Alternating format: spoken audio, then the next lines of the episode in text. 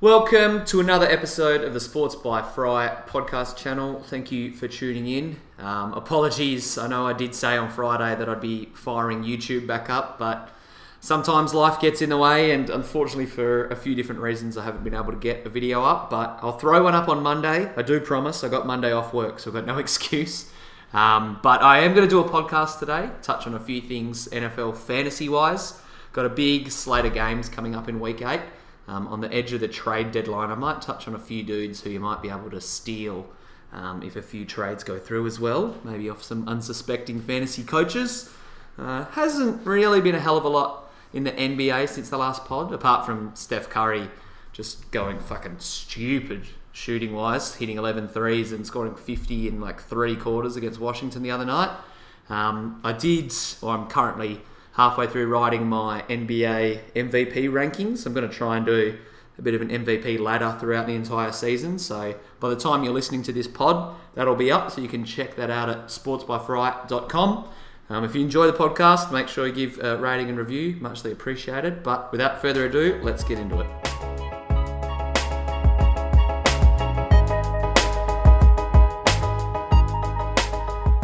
Even though Fantasy Friday, which is what I was going to try and do on uh, YouTube, didn't really go according to plan, I'll commit to doing that next week. I think from this stage I got next Friday off work as well, so hopefully I can get that out there on YouTube. But I do want to talk about a few N F L fantasy things. The trade deadline, as I said, is coming up, so we're really going to find out in this next probably fortnight which teams think that they're a chance to make a run at the Super Bowl, and that will probably dictate how some fantasy uh, players unfold.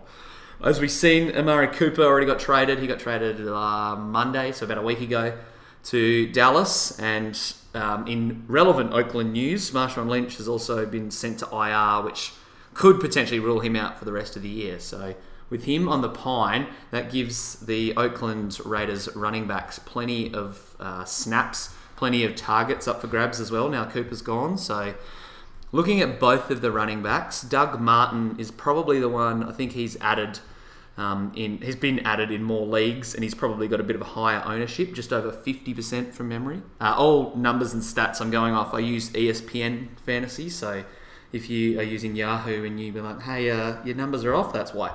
Um, so Doug Martin, he'll probably see most of the snaps at running back, I think. He looks like he's going to be the guy who will actually accumulate most of the rushing yards. But if you're in a P P R league, Jalen Rashad, I think it's Rashad, um, he could be the other option. He, like I said, his ownership is similar to Martin, but he'll get a high volume of passes. Derek Carr seems pretty content just to be doing some dink and dump stuff to move the chains for Oakland, and let's be honest, they're not really a talented team. So Rashad should see a boost in his workload, as will Martin. Um, so if either of those dudes are there, I'd probably snap them up. If you could get both, then that'd be a good scenario as well. If you had to pick one, I'd probably lean towards Rashad in P P R leagues, but if you're not using a P P R league, then Dougie Martin might be a better bet.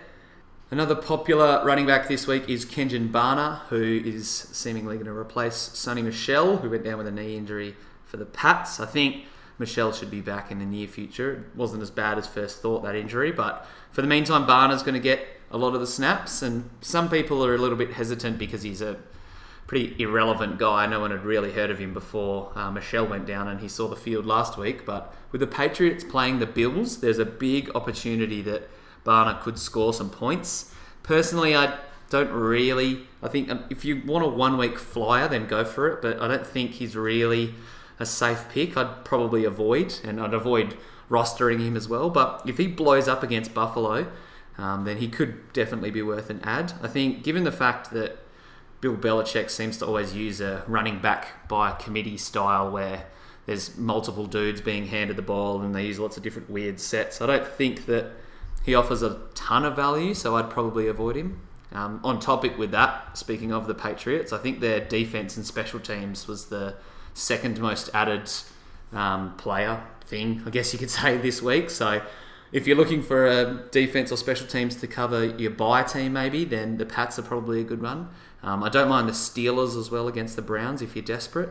Just another little uh, flyer there. But yeah, going back to Kenjon Barner, I'll probably, I'd probably avoid him, but I don't know. If he blows up, I could see it, but I don't know. I'm not a huge fan. Now, I did speak about the trade deadline. From memory, that's on the thirtieth, which, checking my calendar, I think is Tuesday. Yep, Tuesday. So Tuesday is the trade deadline, which obviously means that the games this weekend, how they unfold, could go a long way into determining uh, who's selling and who's buying at the deadline. I think if Denver loses this weekend, they've got a trip to Kansas City, so a loss seems pretty likely. Then you could see some of their wide receivers moved. I know Demaryius Thomas has been on the trade block for a while, or rumours have been swirling about his name being moved. So if he was to be moved, then you could try and look at a guy named Courtland, Courtland Sutton. Courtland Sutton is his name. Uh, weird name, but I'm sure he offers a lot of fantasy upside. He's only owned in about twelve percent of leagues. Caught a touchdown last week. Caught one from memory a few weeks ago against the Jets, I want to say, as well. Um, even though I don't think Case Keenum is a fantastic quarterback, if Thomas goes, then Sutton should see a boost in his numbers. And Keenum's not that bad. He can get them the ball. So Sutton seems like he's in for a boost if Demaryius Thomas or even Emmanuel Sanders are moved. Um, Sutton's actually not, I'm looking at some of his numbers now, he's not a terrible option just to stash on your bench in the case one of those dudes go down as well. Um, but yeah, watch that trade deadline, see how that goes. Another dude could potentially be moved is LeSean McCoy, been linked to the Eagles for quite a while now, used to play for the Eagles uh, back in the day as well. So if he is moved, even though Buffalo doesn't seem like they're going to score a hell of a lot of points this year, uh, Chris Ivory, his backup, might be someone worth adding. He's owned in around twenty percent of leagues, just a little bit under that.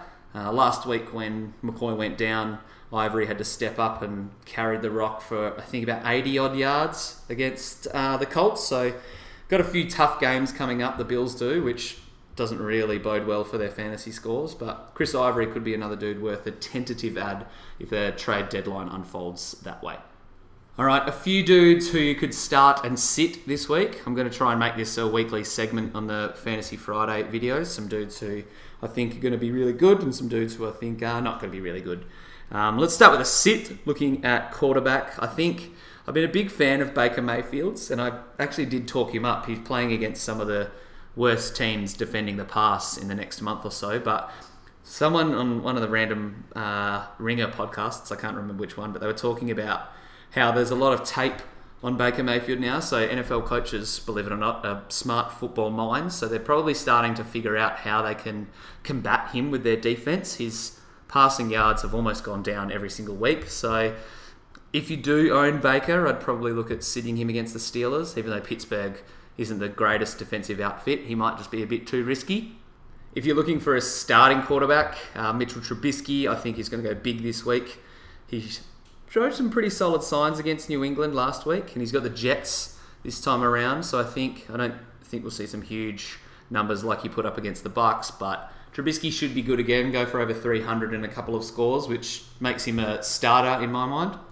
James White is a running back. I've already spoken about how they're going up against the Bills, and even though I did say they use the running back by committee a lot, and that makes Kenjon Barner's status a little bit cloudy, I think White, obviously, he plays a bigger role in the passing game. He's much more established in that offense. I think he'll probably be the Patriot that'll be uh, the most fantasy benefited from going up against Buffalo. Philip Lindsay as well. Um, I've already spoken about Denver playing the Chiefs. Their defense isn't great, so Lindsay could be in for a big day.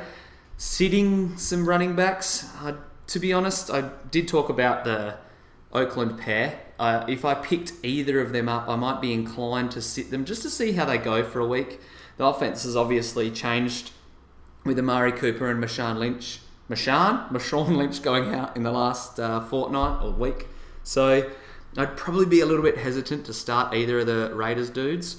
Um, and I'd probably be in a similar mindset when it comes to the Jacksonville uh, running back room. Carlos Hyde landed there in a trade last week, and he and Chris Ivory will probably split time against the Eagles playing over in London. So those four, even though, you know, I think if you had to pick one, I'd probably start Dougie Martin. But yeah, out of those four, I think all of them should probably be on your bench this week just because we're a little bit unsure of how their roles are going to pan out, I guess you could say.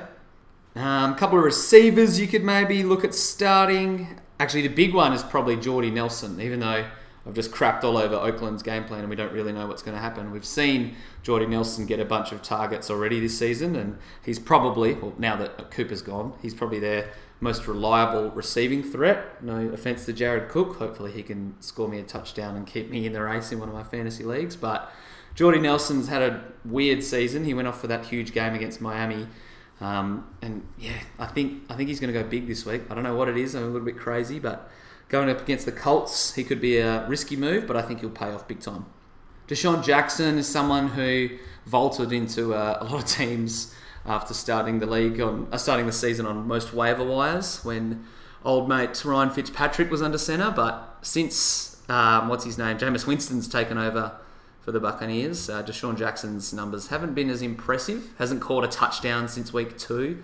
Um, hasn't topped one hundred yards. He topped them three times in the first month and hasn't topped since. So I'd be a little bit hesitant, especially because the Bengals' defense is, in my eyes, a good defense. They're going to uh, make life tough for Jameis Winston and, in turn, make things tough for Deshaun Jackson as well.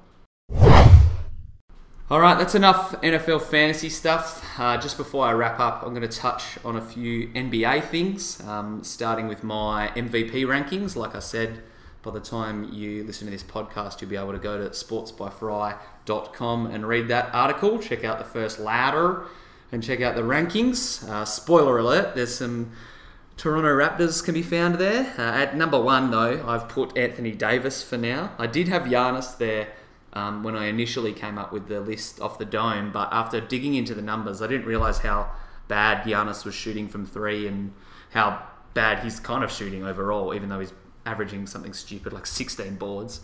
Uh, but yeah, Ant Davis is just killing it right now. He had this massive dunk last night against Jarrett Allen and the Brooklyn Nets, but the internet's going crazy about it. I don't think it was that impressive. Might be an unpopular call, but I'm not, not a big fan, but I am a big fan of what he's doing on the court. He's leading the league in plus-minus at the moment for all players who have played, you know, a decent number of minutes. And I think he could honestly piggyback this Pelicans team to like a five or a six seed.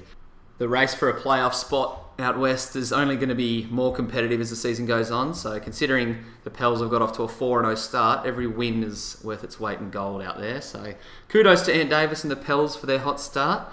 Uh, the Warriors and Steph Curry are also off to a hot start. I think, to be honest, I picked Giannis to be my M V P uh, this season, and I just said that Ant Davis might be, or is probably the front runner right now, but we could be in for one of these Steph Curry just crazy shooting years. Imagine if he, you know, goes off and just breaks his shooting record, shoots like fifty-five from three. Who knows? It's not impossible. I think if he goes bananas, it'll obviously have to take him going pretty stupid numbers-wise for him to win another M V P. And, you know, I know that with Kevin Durant in the mix, he'll probably steal a few votes and people will probably be a bit deterred for that reason to vote for Steph. But, yeah, I think Curry could maybe make a run at his third M V P. He's probably, like, right in his prime. If he's going to win another M V P, this would be the year. So, yeah, don't rule that out. That's all I'll say.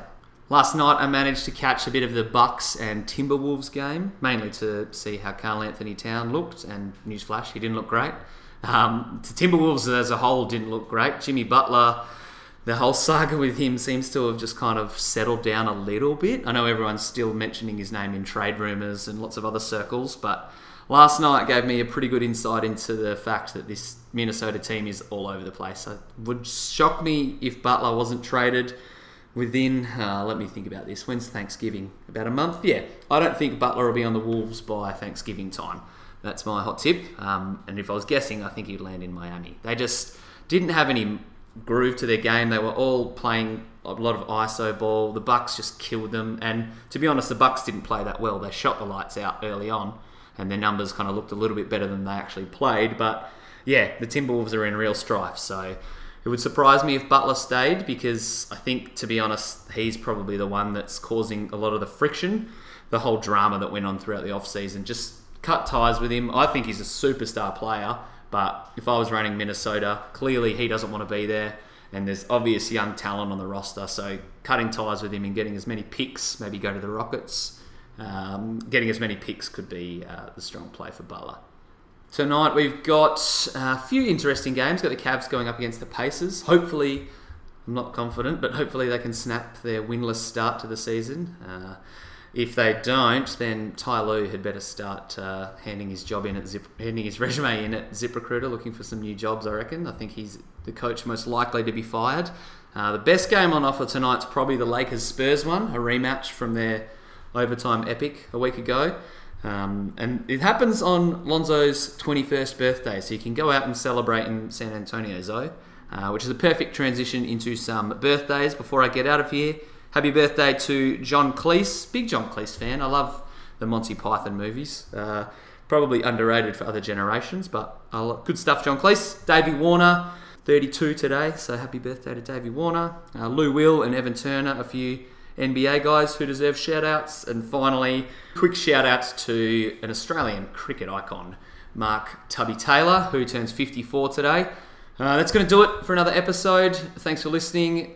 Love a rating and review on iTunes if you've got the time. Um, you can find the podcast on Spotify now as well. Thank God, that took way too long to organise, but it's up there. YouTube videos will be up on Monday, and it'll probably be transferred into a podcast as well. So thank you for tuning in. Have a good weekend. Till next time, peace.